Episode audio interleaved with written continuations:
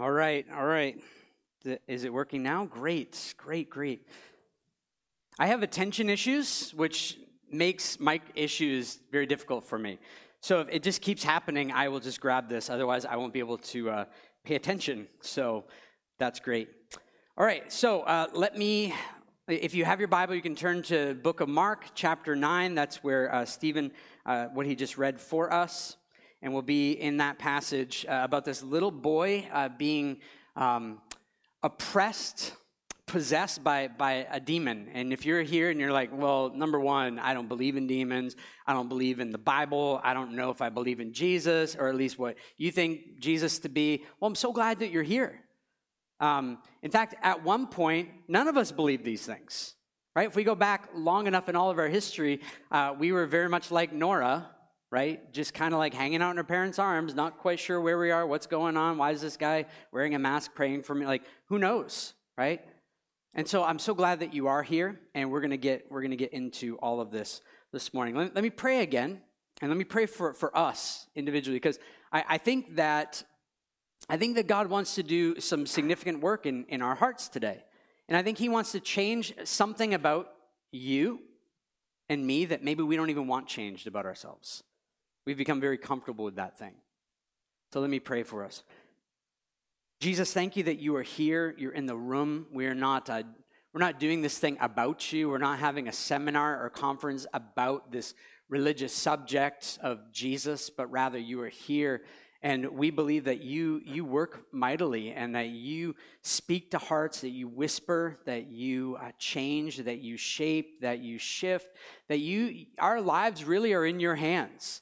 And so, would you do whatever you want this morning? We, we ask that you would bring great change to all of our hearts and, and lives. I want to pray for those of us who come in here mocking you, that we don't even believe in you. Pray that you would change that. I pray for those of us who come in just very sleepy and tired um, and apathetic, maybe, and that you would awaken us with new affections. And I want to pray for those of us who are really excited and very expectant for you to do something that you would answer those expectations, but do exactly what you want.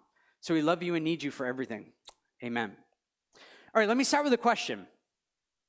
We don't, I don't need an answer, don't want an answer, but I don't want you to just stare at me. You can look at me, but be thinking and processing this. What has changed you? Okay, what has changed you that you can't seem to change back? What's changed you that you can't seem to change back? So let me give you a few illustrations. Uh, Lord of the Rings, okay, Return of the King, third movie. Uh, this week, Jess went to bed early and I wasn't tired, so I laid in her bed and, and decided I was going to watch this three hour movie. I made it 30 minutes through. But um, yeah, valiant effort, Dwight. Way to go. But at the beginning of that movie, and if you haven't seen it uh, and you're an adult, it's kind of your own fault. Like I'll just ruin it because I don't I don't care at this point. Um, but it starts out with this guy named Smeagol, right? And Smeagol and his brother are fishing, and his brother catches this fish and finds a ring and comes up with this ring. And Smeagol looks at it, and what does he do to his brother? Kills him. Okay, two of you have seen this. Great. So kills him and takes the ring, and then we see this. I don't know for about three or four minutes. The, what the ring actually does to Smeagol, and it destroys him absolutely destroys everything about his life.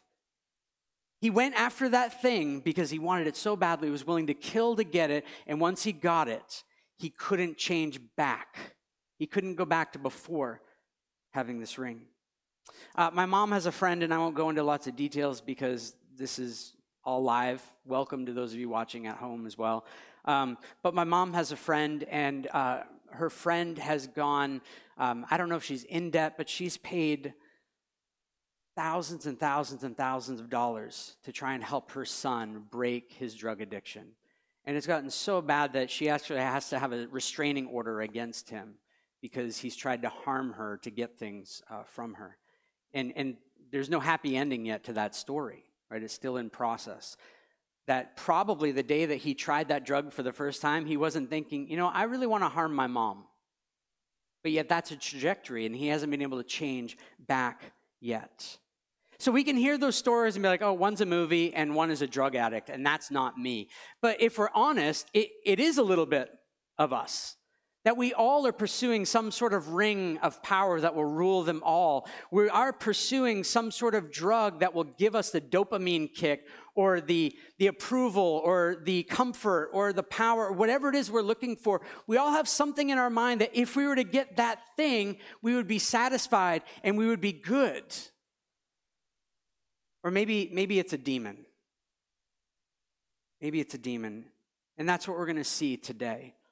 Maybe your thing is just being liked. Maybe you're like Michael Scott from The Office. I, I don't need to be liked. And then he goes on a long tyrant and, and just basically says, But I have to be liked. Right? And you pursue just everyone liking you. And you're a people pleaser. And that's your thing. Maybe it's control. Maybe it's that you're really driven. And we applaud those things in Western culture, don't we? So often the things that are going to destroy us, we applaud from the side. Maybe it's a relationship that you're going after, and if you could just get that thing, that person, then you'd be satisfied. But you don't have them, and they keep saying no to you, and so you're loathing in a cave by yourself, flipping a ring. Hopefully not. Maybe money has you. Maybe it's your past that you've been abused in your past, or you've abused and harmed people in your past, and you live out of that narrative and you can't seem to get around it and it controls you. And maybe it really is a substance, or maybe it's the lies that you're telling yourself or hearing or others are saying to you all the time. But what, what is your ring? What is your drug? What is your demon? You see, and what the enemy wants to do, and we believe that there's an enemy, and we'll, we'll look at him in just a minute very briefly, but the enemy wants to focus your attention on that thing and say, This is stronger than God.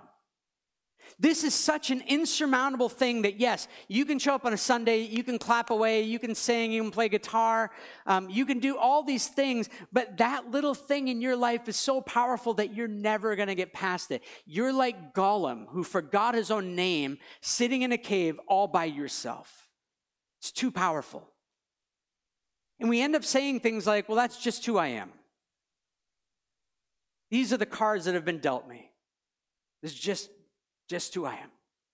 I can't get past this. This thing is too insurmountable. Well, what we're going to see in this passage today is that Jesus met a significant inability. Not a little one, but a significant inability. And he changes it. He changes it. And he's going to show us in this passage that he is able to overcome and change anything. And so, if he can do this work in this text, he can take your little thing that you're working through, which does seem really big and huge and insurmountable to you, and he can change it. So, here's what I want you to do. And I know this is like make believe type stuff, and so you don't really need to do this. But what I want you to do is take the thing that you can't change about yourself, right? Find it. I don't know where you keep it. Find it and put it on your lap this morning right? No longer is that thing going to be hidden. You're taking it out, and at least you and, and Jesus are going to know about this thing. And you're, you're just going to leave it on, on your lap. Okay? We, we can all play this game? My wife is nodding yes, so I'm going to say that she's nodding for everyone. Okay? Good. And what we're going to do is we're going to say, Jesus, would you please this morning change this thing about us? This thing that we don't actually even believe that you can change, would you change it today? So that's the type of transformation we're going after. Okay, so Mark chapter 9.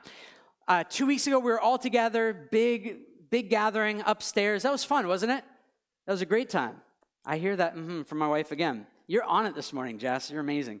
Um, so lots of fun. We, we looked at the passage where Jesus was transfigured. His glory was oozing out of him in front of three of his disciples. And now he's coming down off the mountain with them. And we find ourselves in Mark chapter 9. And I'm going to start in verse uh, 16. So Mark 9, 16. Jesus asked them, what are you arguing about? What was happening is that his disciples were arguing with other religious leaders about something so he's trying to figure out what's going on. And then in verse 17, someone from the crowd answered him, Teacher, I brought my son to you, for he is a spirit that makes him mute. And whenever it seizes him, it throws him down. He foams and grinds his teeth and becomes rigid. So I asked your disciples to cast it out, and they were not able.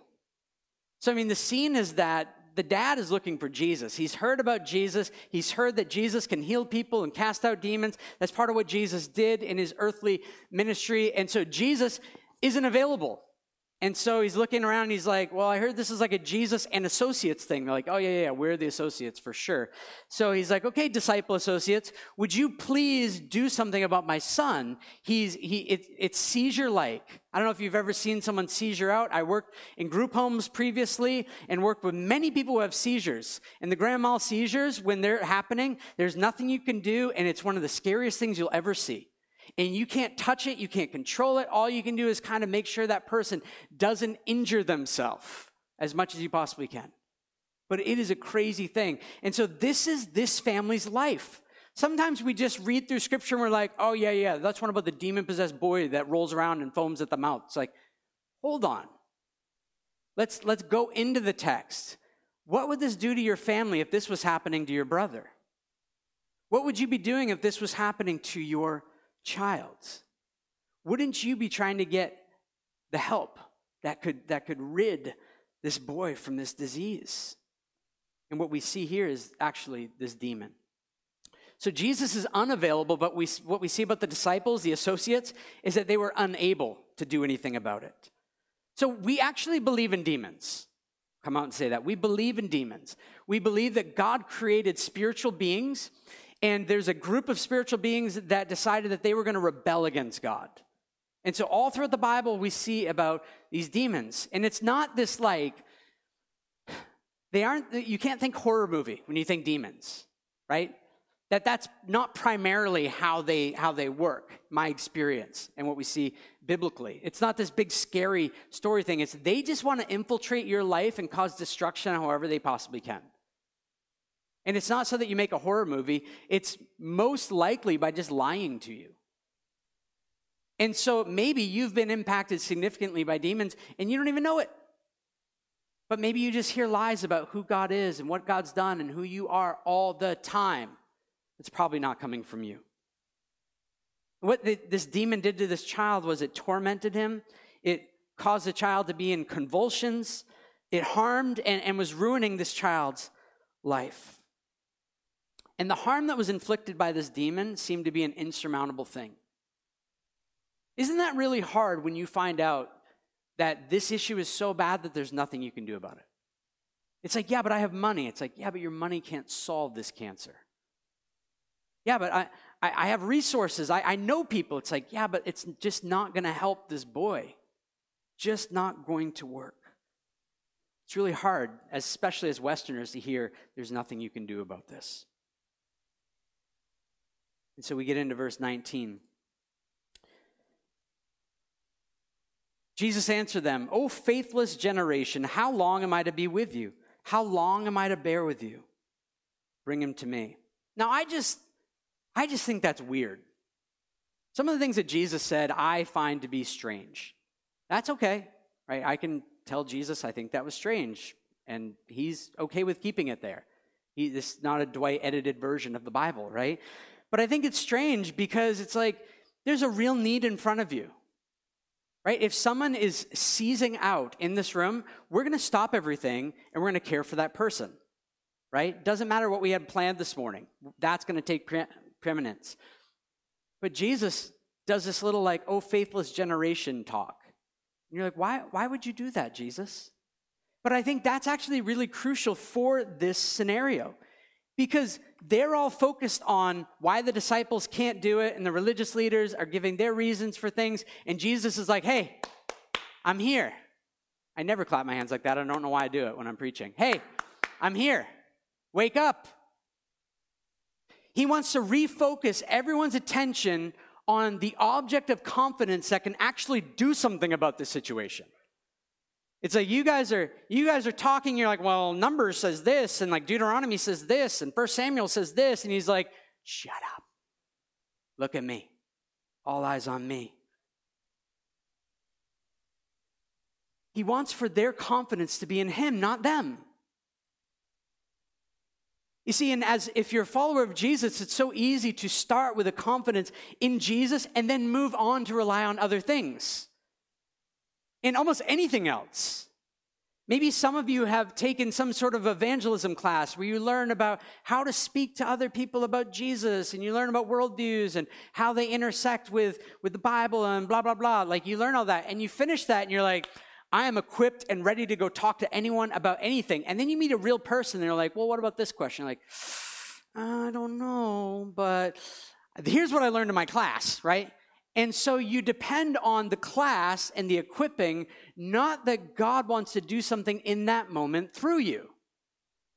Our confidence before was in Jesus, but because we got the theology degree, I have a master's of theology, and I could say to you, you have to listen to me this morning, and you should be changed because I have a master's degree in theology. That master's degree in theology is garbage if Jesus doesn't do any of the work. Absolutely nothing. And so many of us, we live in reliance on our, our, little equipping, our little class, our little knowledge, our experience, what we did before, instead of being connected to Him today. And so the disciples, we'll get into this at the end, but the disciples, I believe, were really banking on the authority that they had. In Mark 6, we're in Mark 9 today. Mark 6, they were casting out demons, they were healing people, but that was authority for then, not for today. And they had said, We've done this before. We know how this works. We know what to say. We know what to do. But it wasn't working because they were trying to do it on their own power. You see, we slide away from believing in Jesus and we believe in ourselves. That's one of the most garbage things that we can tell kids. Just believe in yourself.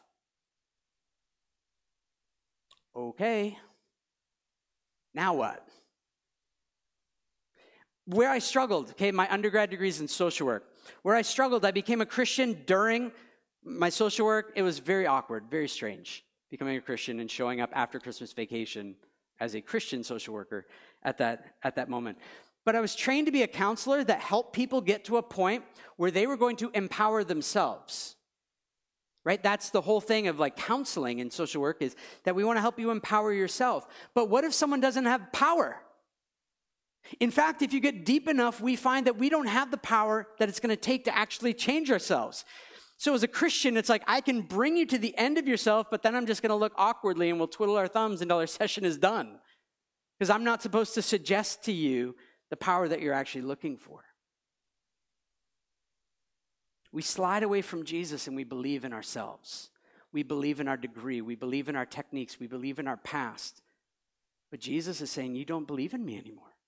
Yeah, yeah, yeah. You signed the statement that said that you believe in me, but you don't believe that I'm sufficient for you today.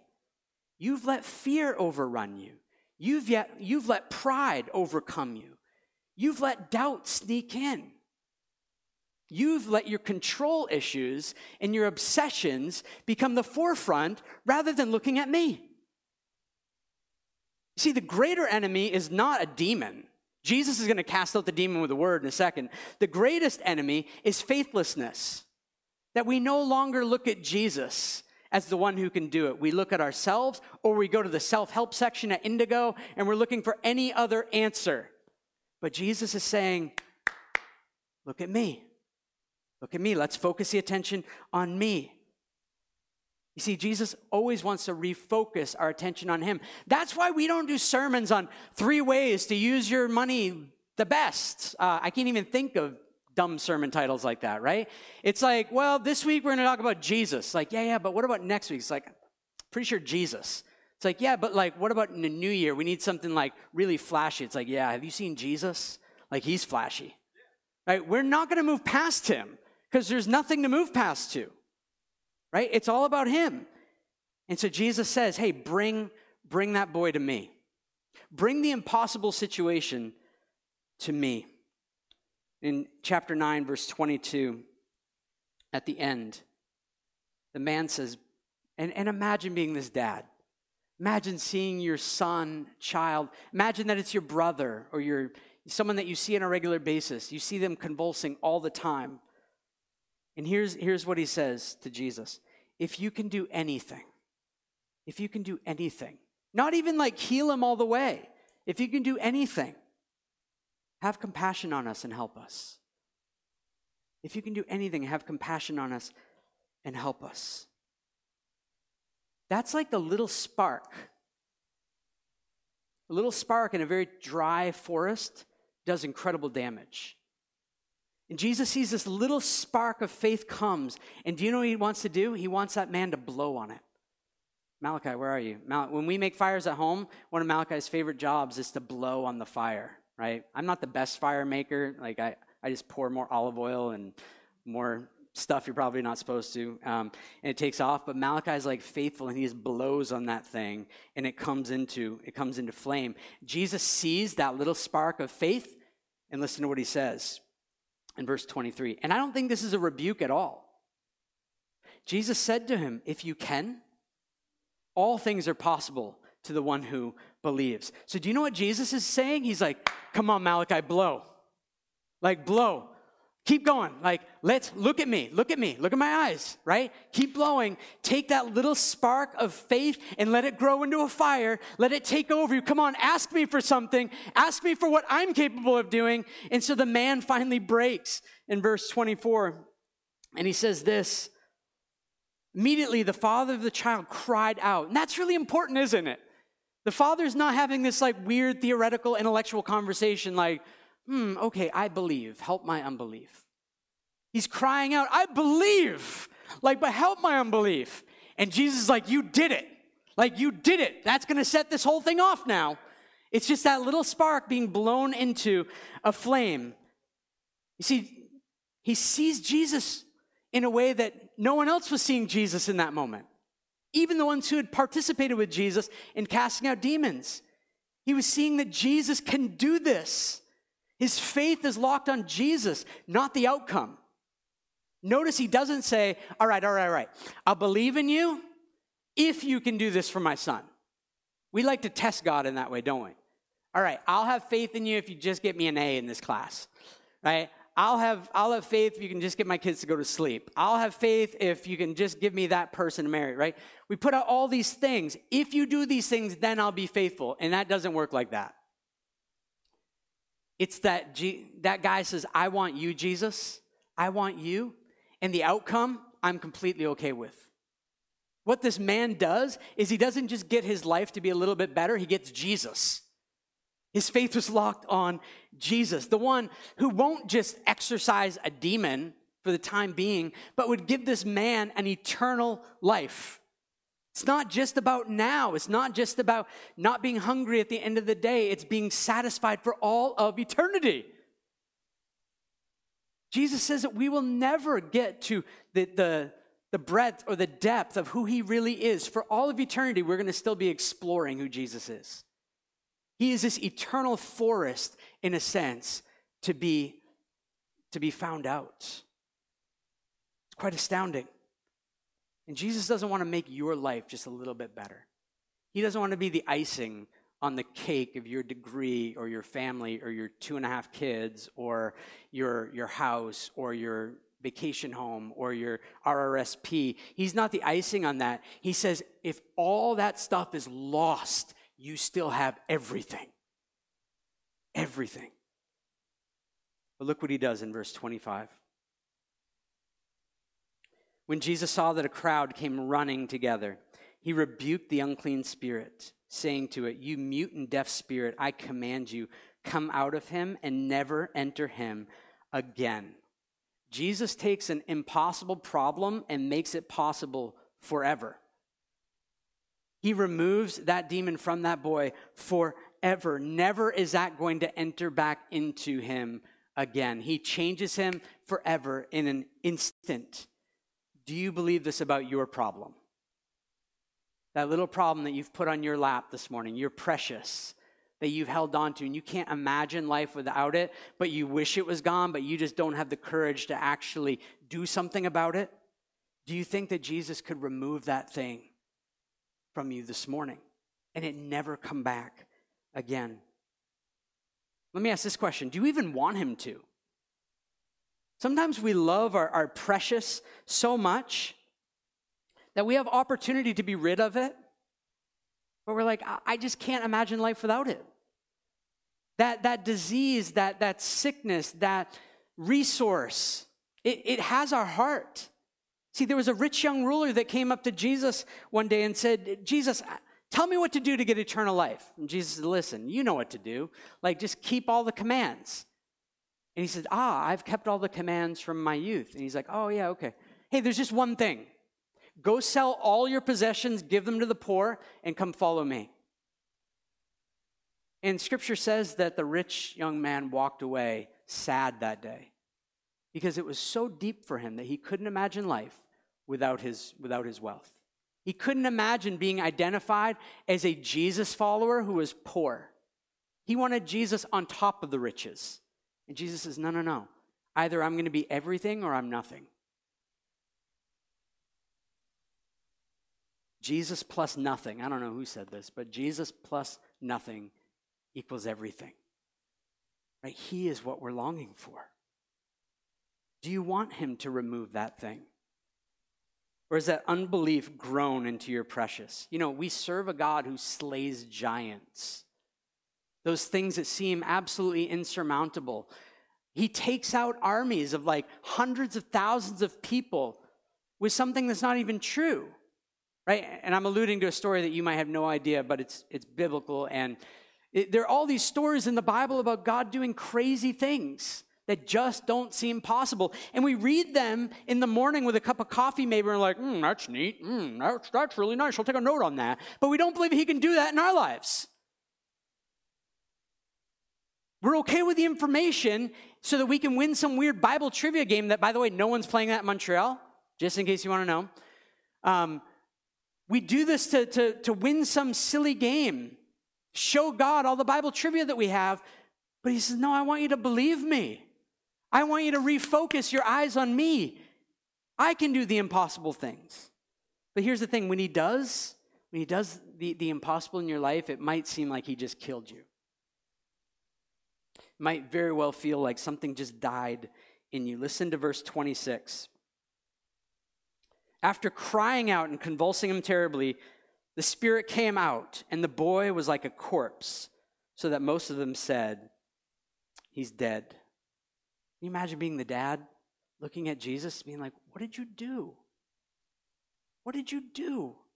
I brought him to you so that you can rid him, not, not kill him, not do this power play so that you could just show how much more powerful you are than the demon, but now my son's dead.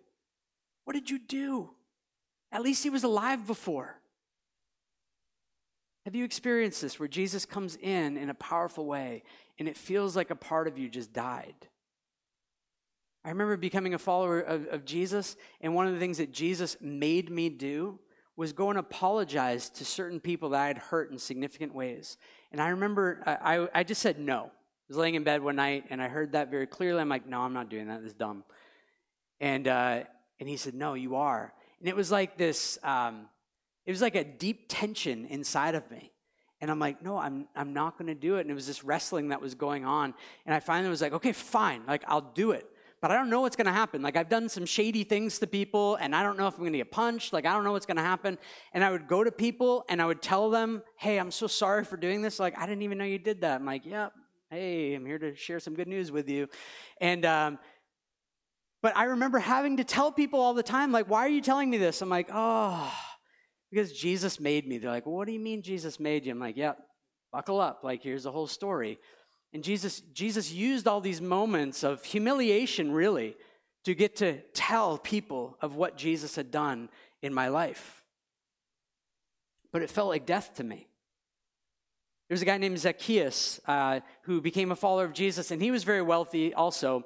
And when Zacchaeus became a follower of Jesus, uh, he said, I'm going to give away everything that I've taken from people fourfold.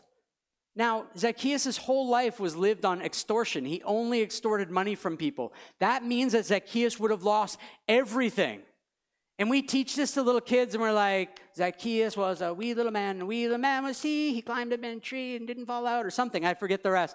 But it's like, we teach that, and it's like, no, no, no. Like, the main point is not that he was a little man. The main point is that he was willing to lose everything because he saw how much worth Jesus was. That's what kids need to hear, right? Those are the songs that kids need to be singing, not like, at least I'm not short like Zacchaeus, right? That's not what we need to be pushing. We need Jesus. We need Him. Zacchaeus was willing to lose everything because he had Jesus. There was a man named Abraham in the Old Testament. So the Bible's broken up into two big, big parts. We're in the New Testament right now, but Abraham waited 100 years for a son. Okay, wild. Son was born, and then God says, Hey, would you just take that kid and like march him up a mountain and kill him? Now, God really didn't want for Abraham to kill him. We find that out in Scripture too. But he wanted to see, Are you willing to obey me even when it doesn't make sense? Are you willing to walk up that mountain with the thing that is your precious? And are you willing to lay him down and saying, I have you, and if you're going to do something different? And we find out in Scripture that Abraham believed that even if he was to kill Isaac, that God would raise him from the dead, right? Abraham was fixed on Jesus. And look at what Jesus does in this, in this moment of disarray and feeling like, man, all my hope was just dashed. In verse 27, everyone's saying he's dead, but Jesus took him by the hand, lifted him up, and he arose. Jesus raises up this little boy. This is like a resurrection. I don't know if he was actually dead or, or not, but all the language in here is speaking about resurrection. And this little boy who had a demon and was tormented was raised, and Jesus locked eyes with him. And I just imagine the compassion swelling, the tears swelling up in Jesus' eyes as this boy wakes up and he's the first one that he sees. He says, I, I love you and you're free. Now go get something to eat and see your dad. Like, what joy, what celebration came that night in the village? The father is obviously going to throw a massive party because the impossible thing has become possible. You see, Jesus changes in a moment what we can't change in a lifetime. You can keep trying and trying and trying and trying, and this new year, my resolution will be this, and I'm going to nail it. And Jesus is like, Would you please just give up? Would you let me change you? Would you give me those things that you don't even want people to know about and let me change those things too? Because when I get those and when I change those, you think that you're going to be like that little boy dead laying on the ground, but you're actually going to experience more life than you've ever known before. These, these precious rings, these, these drugs, these demons, they, they keep us insular. They keep us hiding from one another and from God. And Jesus is saying, I want to free you from that. You don't need to hide anymore. You can be open. You can share with all that I have done for you. And the impossible becoming possible is most clearly seen in Jesus' death and resurrection, where he took all of your rebellion and my rebellion on himself on the cross, paid the penalty that you and I should have to pay for all time, rose from the dead we believe in resurrection, rises from the dead, and then says, Hey, any one of you rebels, come on to me, and I want to make you part of my family. Not come and pay me back, come and show me how worthy you are, but come to me. I'll forgive you. I'll bring you into my family. I'll put my spirit inside of you. I'll change you to be just like me, and I'm never, ever going to let you go. Only He can change you, only He can make you new. And he replaces that precious ring that you didn't think you could live without with a crown. That you get to rule and reign with King Jesus forever in his never ending kingdom. So, how does this thing end? It's quite an amazing, amazing scene. Then, verse 28 and 29 is like the after party. When Jesus had entered the house, his disciples asked him privately, Why couldn't we cast the demon out? And he said to them, This kind can't be driven out by anything but prayer. Only by prayer. He's saying, listen, guys, you trust too much in yourselves. You trust too much in your techniques. You trust too much in, in your classes. I walk with you. Kanye West was right. I walk with you. I'm going to be with you. I'm going to comfort you. I'm going to overcome things that you didn't think could be overcome. I'm going to do this.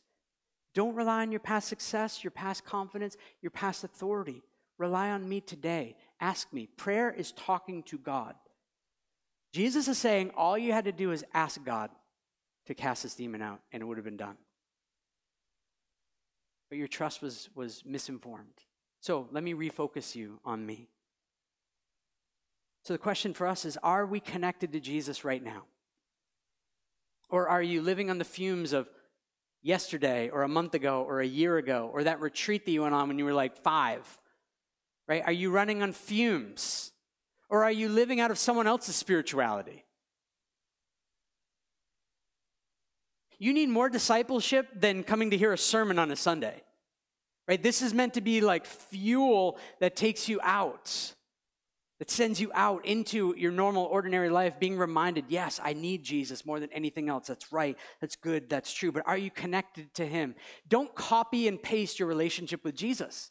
Don't try and live out someone else's relationship with Him. He wants one with you. He wants one with us, yes, collectively, but with you individually. And He often wants to do things differently today than He did them yesterday.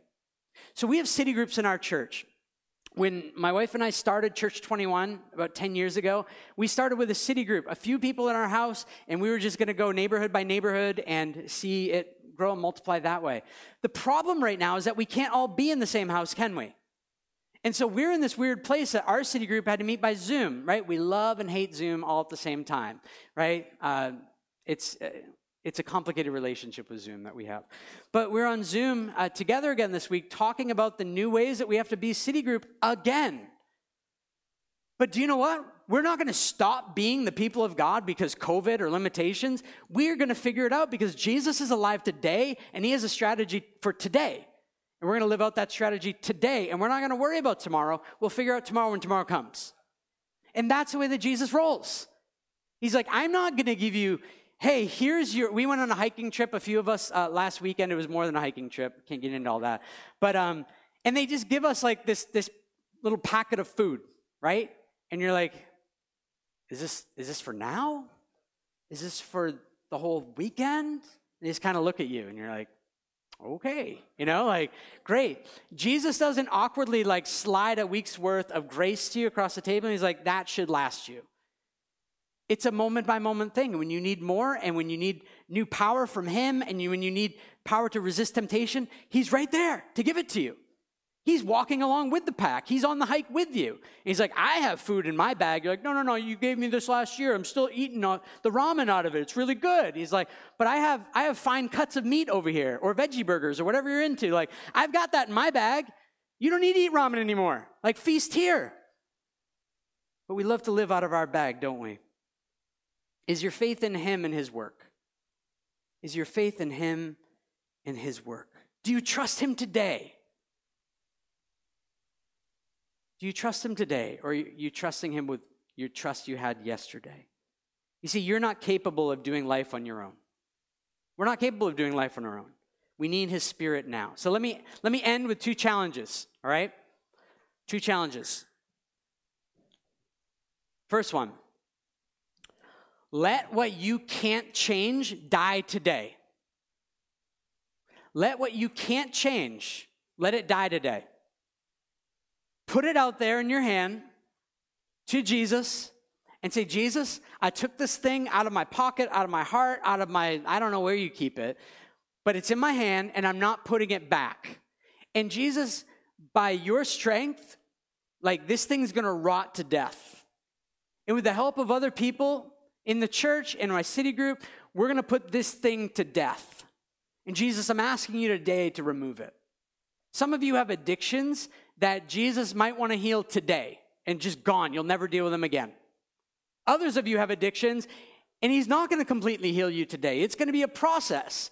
And people are going to walk with you and they're going to keep it out there and you're going to watch it die together. But let what you can't change die today. Cry out in your heart, I believe, help my unbelief.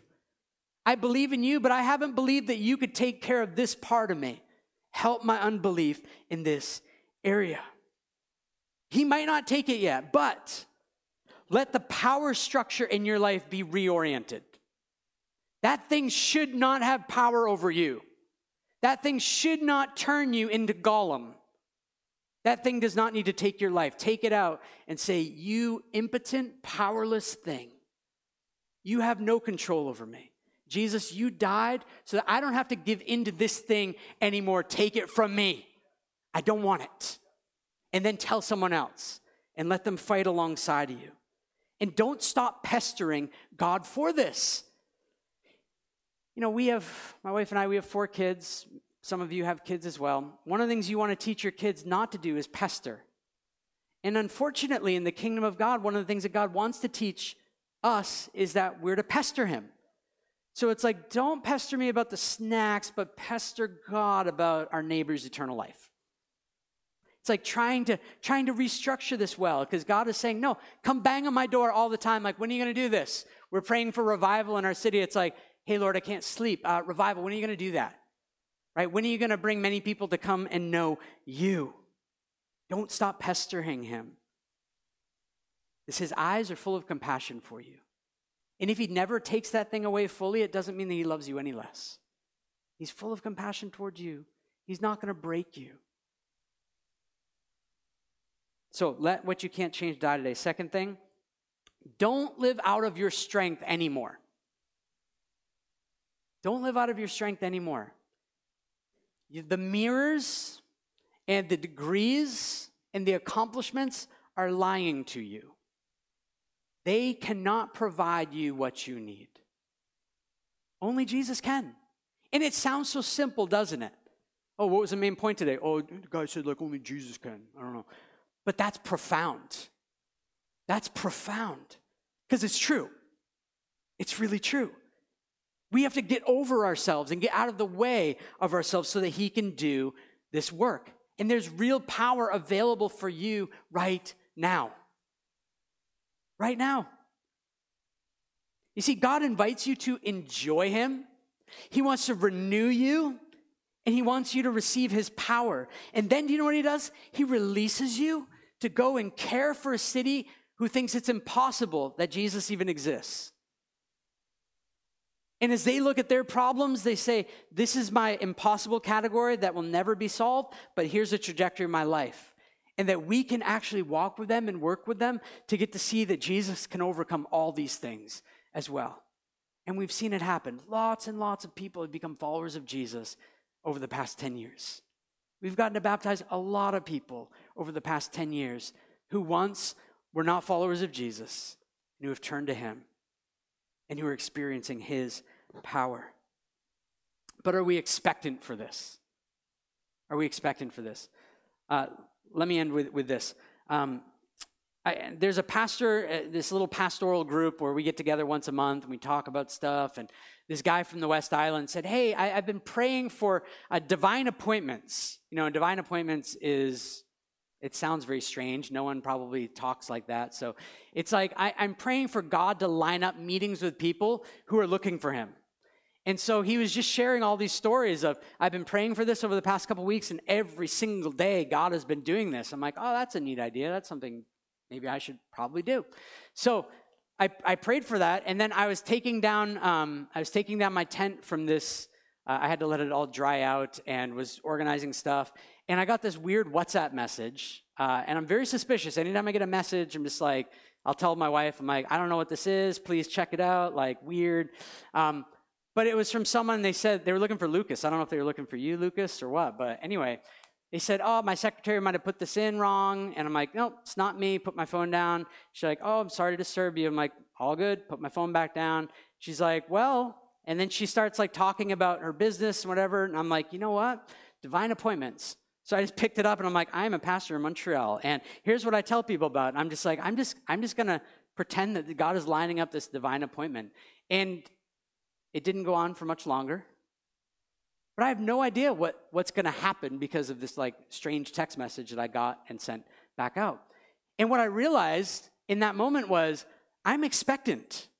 Like God is making my heart expectant that I'm receiving WhatsApp messages from weird people that I'm like, maybe God would rescue them through this WhatsApp message.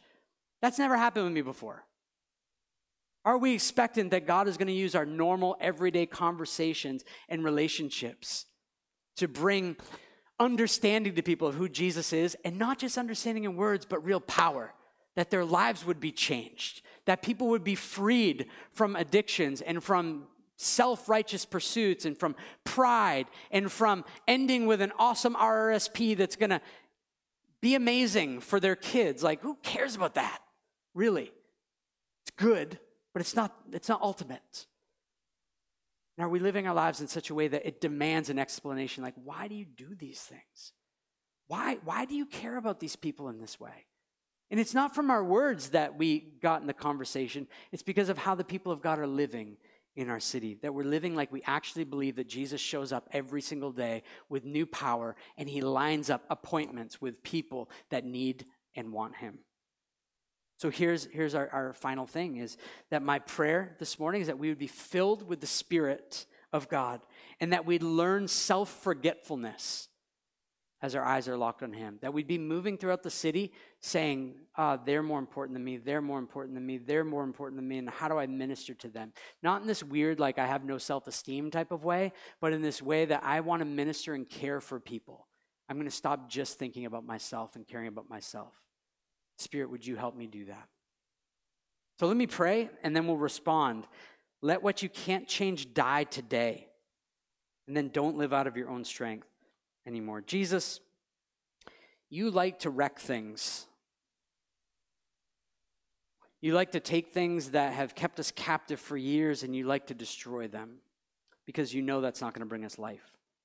You're so good that you pursue us, even when we're rebels of you, and you, you bring life to us. Thank you for that. I want to pray that as we hold out these, these little things that have captured our hearts and attentions and are leading us to destruction and death, pray that you would, you would kill them today. I pray for, um, for sickness that people have, that you would remove that. But that, that these people would want it individually, that they would be asking you to remove that thing. I pray for addictions, people who are addicted to, uh, to drugs, to, to alcohol, to uh, any kind of substance, to, um, to fear of, of others, obsessions, or things that, that really feel like they bind us. I pray that we would hold those out to you today and say, I believe, help my unbelief. Would you overcome these things?